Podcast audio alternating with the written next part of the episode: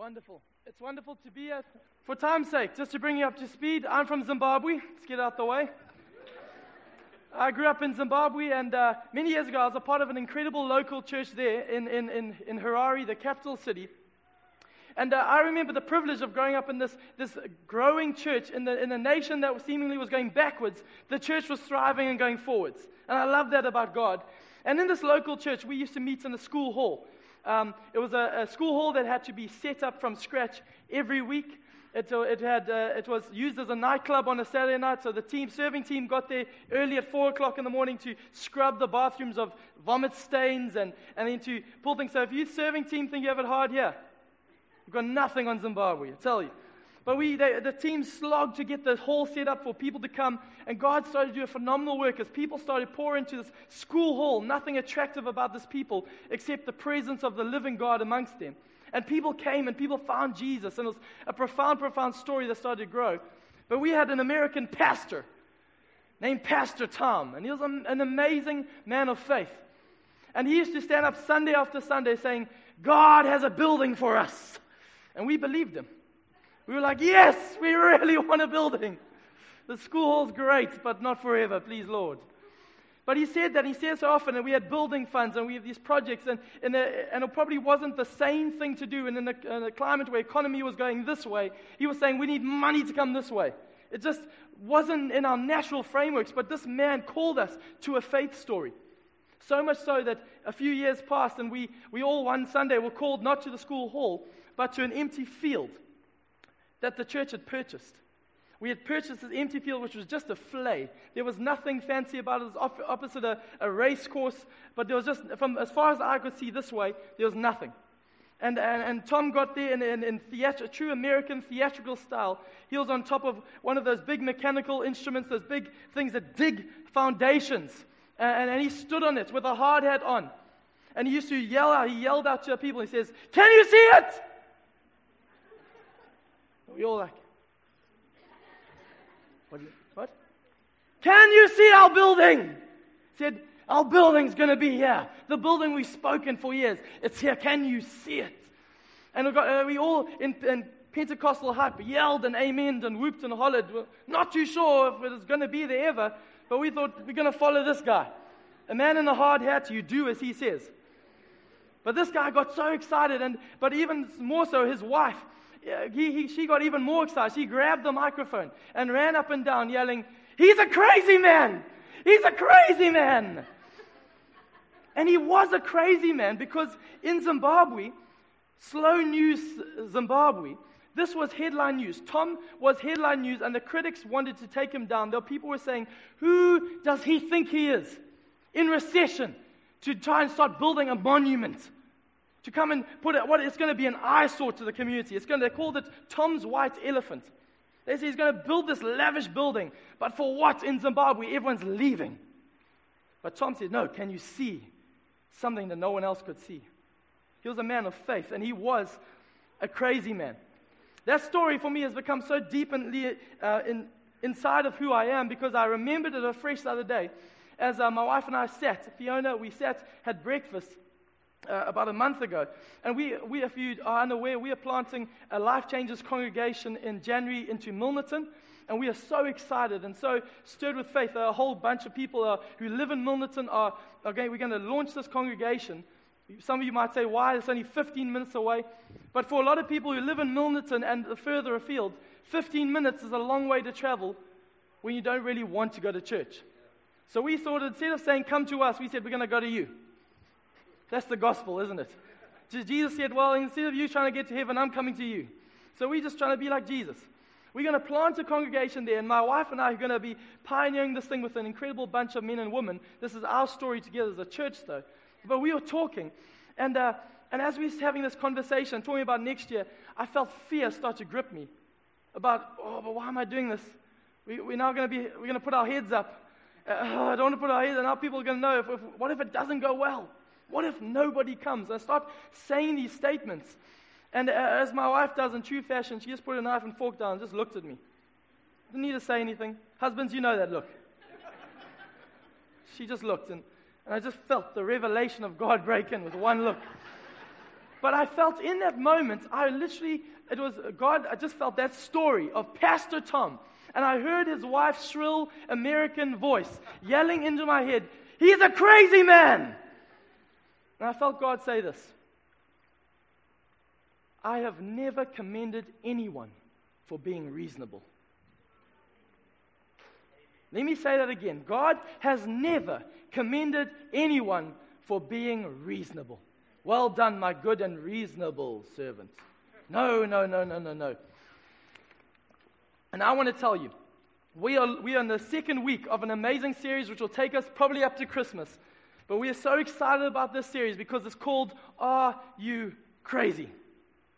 And I, I, believe prophetically as I preach this morning, and I'll try and be succinct, which is a miracle in its own. We might be here till lunch. But I, want to, I believe that God is in this room are a bunch of crazy men and women who maybe because of circumstances and situations have been quietened down for a while, because of the pressures of life, because of situations of, have, uh, maybe because of sin and maybe decisions you've made or others made, you've settled down. You've, uh, no, let's just be reasonable. This Christian, that's, that's too much. But I believe God is going to start popping in this series. He's calling crazy men and women to step up again, not shrink back. This is why we're doing this series. Mark launched it last week. Are you crazy? It's a series based out of the book of Hebrews, chapter 11. We are asking you this one big aim in this series is we're not trying to whip you up into emotional fervor. Have faith in God. We want to say, read the Word of God. Read the Word of God because faith comes by the Word of God, hearing the Word of God. And we really want to point you to this. So we want to ask for the next few weeks if you would dig into the book of Hebrews with us. We're majoring on Hebrews chapter 11, but we want to say if you, as crazy men and women, it's a crazy thing to do, is spend time in the Word of God. Yeah. It's crazy. Yeah. It's crazy, but I'm telling you, it'll change your life forever. Yeah. So let's, let's turn there together. We're reading Hebrews chapter 11. I'm going to read the first three verses together this morning. And if you want to know what Hebrews chapter 11 is, it's basically like a Twitter version of, of the Bible. It's amazing. It's little two liners and gives us the headliners about these heroes of faith that have, some of them have chapters written about them, but Hebrews 11 just gives us the two liners, the headline. So it's like the summary of the Bible. You know, you know that's it's uh, quite a good way to, if you want to pretend you know a lot about the Bible, read Hebrews 11. Oh, Abraham, yeah, by faith, Abraham. Got him down. It's a good thing, you know? So let's read it together. Hebrews chapter 11, verse 1 to 3. It's going to be on the screen behind me, but this is the New Living Translation. It says this Faith is the confidence that what we hope for will actually happen. It gives us assurance about things we cannot see. Through their faith, the people in days of old earned a good reputation.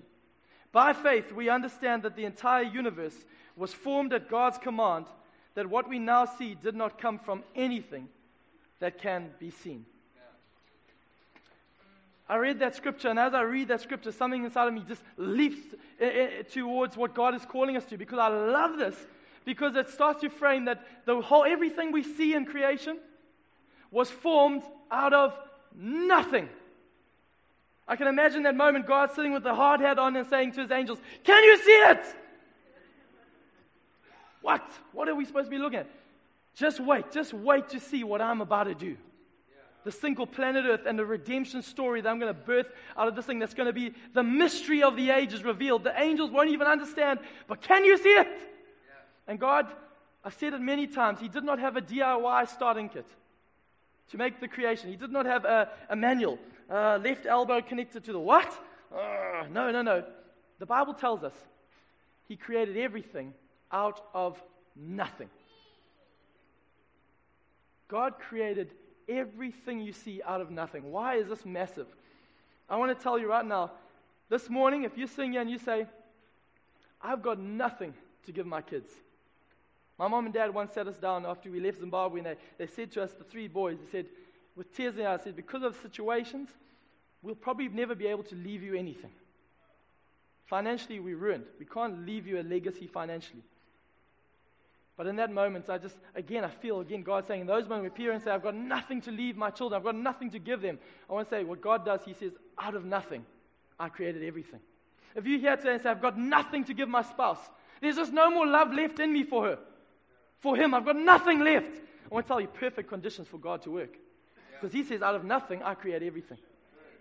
What have you got to give Him? You just got to give Him your nothing. But give it to him and watch what he'll do. Maybe you're here today and you say, I've got nothing in my future. I've got nothing going on at work. I've got nothing going on in my bank balance. Good conditions for the, the God of the universe to work. He doesn't need your resources, He needs your faith.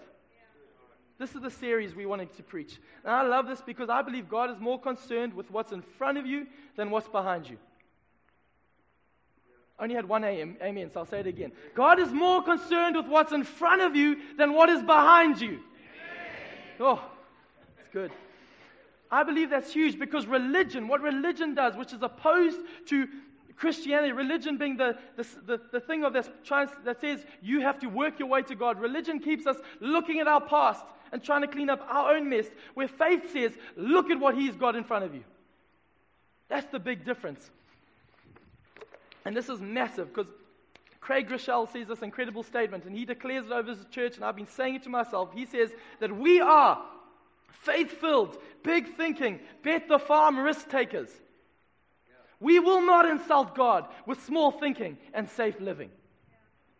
We are faith filled, big thinking, bet the farm risk takers. We will not insult God with small living and safe thinking. That's who you and I are. Crazy man! Crazy woman. It's who we are. R.T. Kendall. If you just think I'm on a bit of an emotional hype, I'll throw in R.T. Kendall's name to settle all the more reformed people. Relax. R.T. Kendall and Martyn Lloyd-Jones, they were having a discussion, reading Hebrews 11, saying, What faith? How do we distill faith, this massive concept, into something that's chewable, that we can understand? And they had this long wrestle. And after about a, a long time of wrestling this topic, Martyn Lloyd-Jones picked up the phone and said to R.T. Kendall, Believing God. That's it. If you want to know what faith is, it's believing God. That's what faith is. Faith is not something we have to muster up. Faith is believing Him. He who makes the promise is faithful. And I believe this is massive. For time's sake, Hebrews 11, verse 8, the scripture behind me, I'll just read off the screen, moves us on. And it talks about this incredible man. It was by faith that Abraham obeyed when God called him to leave home and go to another land that God would give him as his inheritance. He went without knowing where he was going. God, in a sense, said to Moses, to Abraham, Can you see it? But Abraham, the crazy man, obeyed God. Beautiful. So, what I want to do this morning, very quickly, we're going to turn in our Bibles. As I said, Twitter version, that's the, the backstory, the, like, like the Marvel comics. Everyone know the Marvel comic movies? The, the, what's happened now with all the success of them, the whole branch of movies have come out called origin stories. So we don't only pick up where we see the end result. Abraham obeyed God. Sounds fantastic. The incredible thing with the Bible is there's a backstory, there's an origin story. So let's go back to Genesis chapter 12, and we're going to read four verses out of that. Everyone all right? Give me a wave. Good, we're doing well. Genesis is right in the beginning of the Bible. So flick there and then move 12 chapters across. Genesis chapter 12, verse 1 to 4. We're reading a little bit of scripture, it's not a lot, but there are massive things we can get out of it. Verse 1 says this The Lord had said to Abram, Leave your native country, your relatives, and your father's family, and go to the land I will show you. I will make you into a great nation. I will bless you and make you famous and you'll be a blessing to others. I will bless those who bless you and curse those who treat you with contempt. All the families on earth will be blessed through you. So Abram departed as the Lord had instructed, and Lot went with him. Very quickly to bring us up to speed here, this man, our good friend Abe, Abram, he was not a religious man. By any stretch of the imagination, the Bible actually tells us that his father was an idol maker. So his father's career, the way that Abraham grew up in a home which had on all the, on the shelves and the, the dad's business had little idols made to every other known god. That's what his dad used to do. They weren't religious. They didn't grow up in a Christian home with brilliant Bible studies. And he, no, no, no. He was an unreligious man, just going about his thing. So, so much so that I bet when Abram probably went home after this conversation and said, Dad, God spoke to me. His dad have said, Which one? That's the sort of guy we're dealing with here. Not a religious man at, by any stretch of the imagination. But this is for me an incredible thing because this shows me the heart of our Father. He wants to speak to people. God wants to speak to people. If you're sitting here today and you think He's holding out on you, I want to tell you that's a lie. The Father's not holding out on you. The Father says, the John 3.16 says, the Father so loved you and me that He gave. And He's never retracted His hand. He's never pulled it back. He's not going too slow. He's still, he's still reaching out and extending, saying, Will you respond? I love this because this story for me is amazing because our forefather of our faith, which Paul goes to say, Abraham is our forefather of faith, the, the, one, the poster boy of faith. He was a non religious man. That's the forefather of our faith. A man who was the unlikely choice to become the forefather. And this shows me again that nobody is disqualified. Not one, not even the skinny red-haired child from Zimbabwe. Most of your lists I'll be at the back of the queue, but in him I'm at the front. And so are you, if you believe God.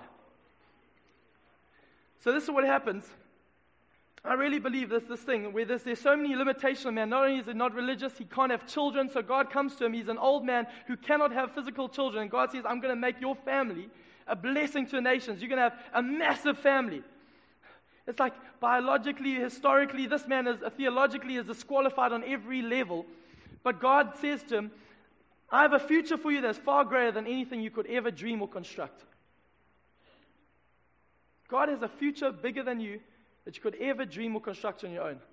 I believe that. I choose to believe it, and I, I, I invite you to do the same this morning. But back to the scripture, for time's sake. Let me just go back to the scripture, Ty. Genesis. Let's just, just see, just, if you notice, here it says that the first verse says, Leave your native country, your relatives, and your father's family, and go to the land I will show you. Then at the end, just, just a quick note, just a quick Bible study moment. You read down, see in verse 4, this incredible response of Abram. He says, So Abram departed as the Lord had instructed, comma, and Lot went with him. Back to verse 1. Leave your relatives. Verse 4 And Lot went with him. So Abram, obeying God, packing the car. Oh, put the, the twister game in. Oh, put the guitar. It's going to be one. Oh, this trip is believing God. I mean, Lot, get in. Lot was his nephew. Why was Lot in the car? Lot should not have been in the car. What was he doing? iPod in. Lot's like, oh, sneak in here. How's it? Where we going? I'm in for the ride. Lot should not have been in the car. God said, leave your family. And he went with them. Seems like legitimate, seems like, but surely take the nephew with you. Seems legitimate, but when God calls us, sometimes He calls us to leave the good for the great. And a lot of us have settled for average, for okay, for what is legitimate. But God is saying, I'm taking you to something that's illegitimate, a future that you do not deserve. That's bigger than you could ever create on your own self, your own steam. I love this. As um, Robert Madu says this, he says this. I think a lot of us as well, we all maybe mock Abram. What is he doing? Taking a lot with him. But I think we're the same. A lot of us have left somebody or something or something, uh, uh an attitude to slip into the back seat of our car. I want to tell you that thing will stop you from your inheritance. Robert Madu says it this way You have a lot to get rid of. You have a lot to get rid of. So you may be wondering this morning, why have I got these chairs here? I believe I want to ask you the question this morning and ask us together and to make decisions in our hearts. If we start to believe God, He's got something for us that's greater than we, our present situation, out of nothing, He wants to do something great. We need to make, take stock and say, who's in the back seat of our car that we need to deal with this morning? That's an enemy of faith. So I want to say, number one, and this point will come on the screen right now, that there's a seat in our cars called the seat of compromise. And we get inside the seat and we sit in it, and it's, uh, life is good. We rock in and rock out. And the theme song of your life, you go on your road trip, you put on the theme, and you hear this song. I'm hot and I'm cold. I'm yes and I'm no. I'm in and I'm out. Yes, I just did sing Katy Perry in church. Wow. But I want to tell you what happens when we do this. When instead of being able to answering God, when He says, "Can you see it?" When we allow the seed of compromise to slip in, our eyes drift from faith and starts to see temptation. Our eyes drift from faith and starts to see weakness. And one day, we, when things are good, when conditions are great, we in. I'm in on this store. Oh, oh, you don't know what I did last week. Sure, but that chick's hot. in and out. I want to tell you that religion makes us make promises to God. I don't know if, if anyone's like knows that, that story. I used to go to church week in and week out and make promises that day. God, things will be different from now. The next week, I'll say, I mean from now, God. I'm serious now. Religion makes us make promises to God, but Christianity's poster image says, I make promises to you. God has made promises to you that are bigger than the promises you could ever try and keep towards Him. Covenant says that He has done all the work and we need to trust Him. I, I, I want to argue that compromise, that we, we compromise gets in not because we are not trying hard enough, but compromise gets in because we're not believing God. Let me say it again. I believe compromise gets in not because we're trying hard enough, but because we're not believing God. I want to declare very quickly this morning if you're sitting in this seat and compromise gets in and a sin and you're battling with that sin that just keeps going on and on and on, I want to declare right now we have to get so strong and convinced that we're not the schizophrenic people, that I'm a saved son of God, but I'm also lukewarm. We have to deny, we have to give the seat of grace a larger seat and a larger voice in our hearts. And the seat of grace has a voice that declares, You are my son. And that needs to settle deep inside of us that there's nothing we can do to win his approval or to lose it if we believe him. Believe what we believe changes how we behave. But I think too long, too much of us are giving into compromise because we believe I'm actually a lukewarm, lukewarm addict. You don't know what my dad is like. I'm just like my dad. I'm an angry person. And we end up compromising on what the Word of God says about us. You are a new creation. That will rob us of faith if we don't deal with the seed of compromise. Learn to see His righteousness more than your own. Too many Christians are living with a barometer of their own righteousness. When He says, I've smashed that barometer, I put a new one, it's called my blood, which supersedes yours. My efforts trumped your efforts. It is finished. When you trust that, compromise does not have a seat in your car. Second seat. I am moving a little bit quickly through it, but just for time, but I hope you get the point. The seat of comfort. Oh. Ah. Don't mind me here, guys. I nearly missed it. But the theme song of this one, you get in your car, and the theme song is Sing with me if you know it. Don't worry about a thing, because every little thing it's to be all right. Oh, yeah. I said, don't worry. No, sorry. Oh. I want to tell you this seat, when we, when we let this thing take a seat in our hearts, a seat of comfort, it's a radical thing because what we see, instead of seeing, can you see what I have for you? The future. We see ease and comfort. And we see apathy. Oh, a lot of effort that, eh? We see excuses. I'm the first one to put my hand up here. I see excuses, reasons why not. Oh, don't want to be too religious, don't want to be too fervent. I want to tell you this incredible thing that desire is not enough. I can tell you, every single one of us, I believe here, have a desire for more of God. I believe it. We're designed for that. It's our very DNA. But I want to tell you, desire is not enough. Faith is only faith when we obey. Otherwise, it's just wishful thinking. Let me say that. Faith is only faith when we obey. If you know to remember that scripture, Hebrews 11, verse 8, it says, By faith, Abraham obeyed. I want to tell obedience is not a swear word in the church.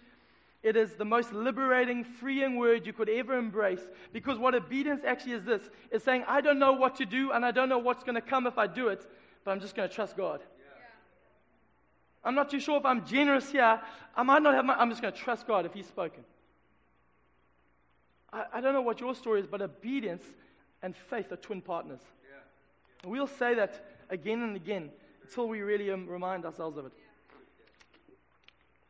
I really, in this moment, I want to talk just very quickly about favor. A lot of us favored. Can I tell you, you and I are favored because of Jesus, full stop. There's not one person who's more favored than the other. It's in Jesus. But I tell you, if how to access favor is obedience. That's it. It's there for you. Just obey.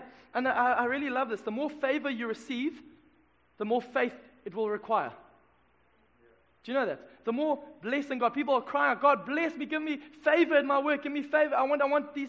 When, we, when God gives favor, it requires us to have more faith because He gives us greater opportunity to step into it. Let me explain it this way Walking in more favor will require you to exert more faith because it's going to take you to places you've never been and require to, you to do things you've never done, things you can't do apart from Jesus.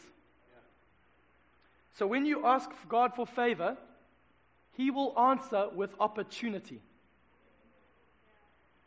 Do you know that? Favor is not a commodity like the super spiritual. I'm so blessed. No, Every, biblically, this is how it works. God, give me favor. He goes, cool. Stretch out your hand and part the Red Sea. Yeah. But I'm oh, oh, I wanted something. I wanted a hoverboard or something. God. Favor. He gives us opportunity, and that demands us to get off the seat of comfort. I tell you, as you seize the opportunity, He empowers you with His presence and He equips you with His power. The Bible, uh, Tim Keller, who's close to the Bible, but he says, Come as you are, comma, but don't stay as you are. And that's the call of the gospel. Anyone can come out of nothing. But the seed of comfort usually wants us to stay as we are. But when we deal with the seed of comfort, it moves us to a whole new level. So learn to see what God has for us. And finally, the seat of criticism. Ooh. This one, I don't know if you are familiar with this one. It's a little bit higher than everyone else. You can look down on people. It's, uh, it's very ex- easily accessible because you know, it gives you a great view of the past, which you can dwell on and judge everyone else. And this, this one, this seat song, you put the radio on. It's too late to apologize. It's too late. I want to tell you, this seat, instead of seeing what happens, we trade, do the trade. God says, Can you see the future? Can you see the spouse? Can you see what I'm going to do with you guys? Can I see what I want to give you and bless you with? And uh, the faith journey I've got for you, this seat makes us see the past. It makes us see faults. It makes us see failures. Can you see it? I want to say, Do you see the future? Do you see the future that's burning in front of us? Maybe some of you are sitting here saying, saying, I can't honor my boss. You don't know what he said to me the other day.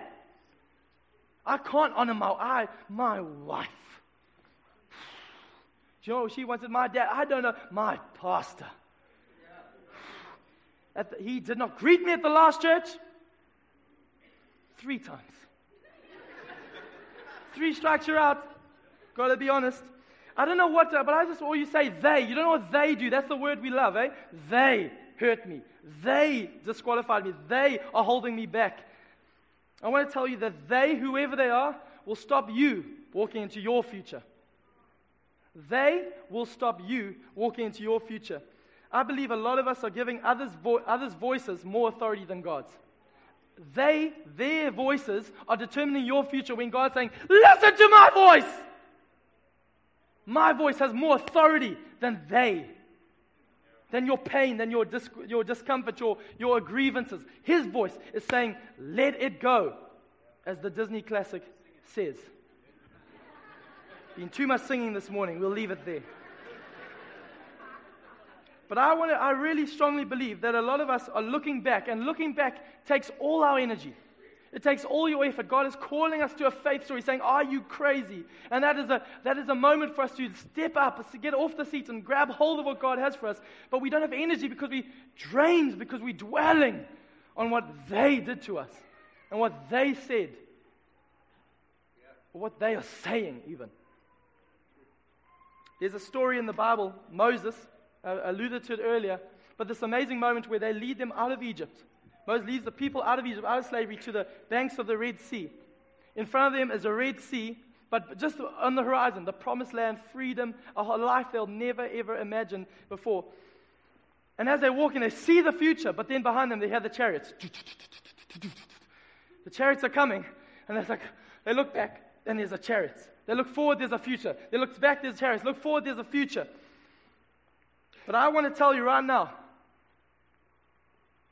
your future is determined by which direction you're looking.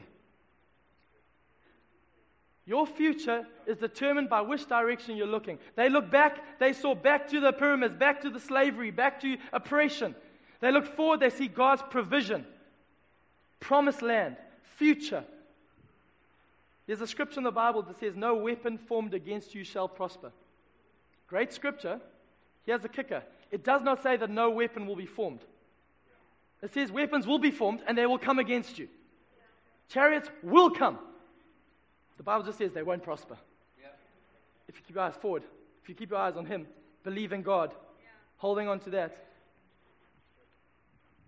Right now, I believe that criticism and unforgiveness will keep you in the past like nothing else. It is a killer, it is a crippler of crazy man faith. It keeps people reasonable at best. I want to pray this morning because I believe there's a, a moment here, in this sense here, for us, for you, if you sing on this seat, criticism, it requires faith to forgive. Because you might not get justice. You probably won't, the justice you think. They probably will never say sorry. So it requires faith. When there's nothing from them, God's going to create something. Faith to forgive. Don't let they determine your future. I'm going to ask Mark to pray. What do you want me to pray? Me pray? Cool. But I really believe this morning, in this brief time together, as God has done something, as from the worship, from the, the, the moments of honoring people and friends who are visiting, and they're calling us, there's a story, a bigger story God's calling us to. I want to ask if you've been sit, sitting for too long in one of these seats, or if you allowed them to creep into your heart or creep into, into, into the back seat of your car, I believe God is saying, leave those things behind for a future that's bigger than you could ever imagine. And I believe God is really there's faith in our hearts. I believe faith is stirred a little bit in, this, in our hearts this morning. I'm not presumptuous on my ability to pre- preach. I, I am presumptuous on the Word of God to work. And the Word of God says faith comes by hearing the Word. You've heard the Word. But faith activated comes from our obedience. And that starts today, but then carries on until Mondays, Tuesdays, Wednesdays, Thursdays, Fridays. But this moment here, I'm going to ask if you can do something brave. And if you can get off your seat whatever it may be seat of comfort, complacency, compromise, criticism, whatever seat you want to choose. But if there's a seat you know, say, I'm off it today, and I'm gonna, I want to take hold of this crazy man faith, this, this unreasonable faith, and say, God, I trust you with my nothing. I'm giving you my everything now. Can you stand to your feet? And I'll pray.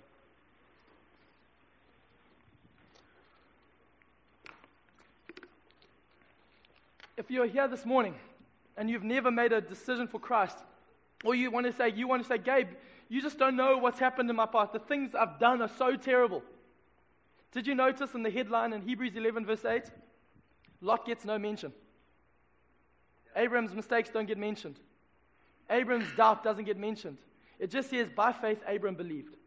And this is the thing. In your story now, your story might be a big mess, but I want to tell you, he can write a headline that declares who you really are.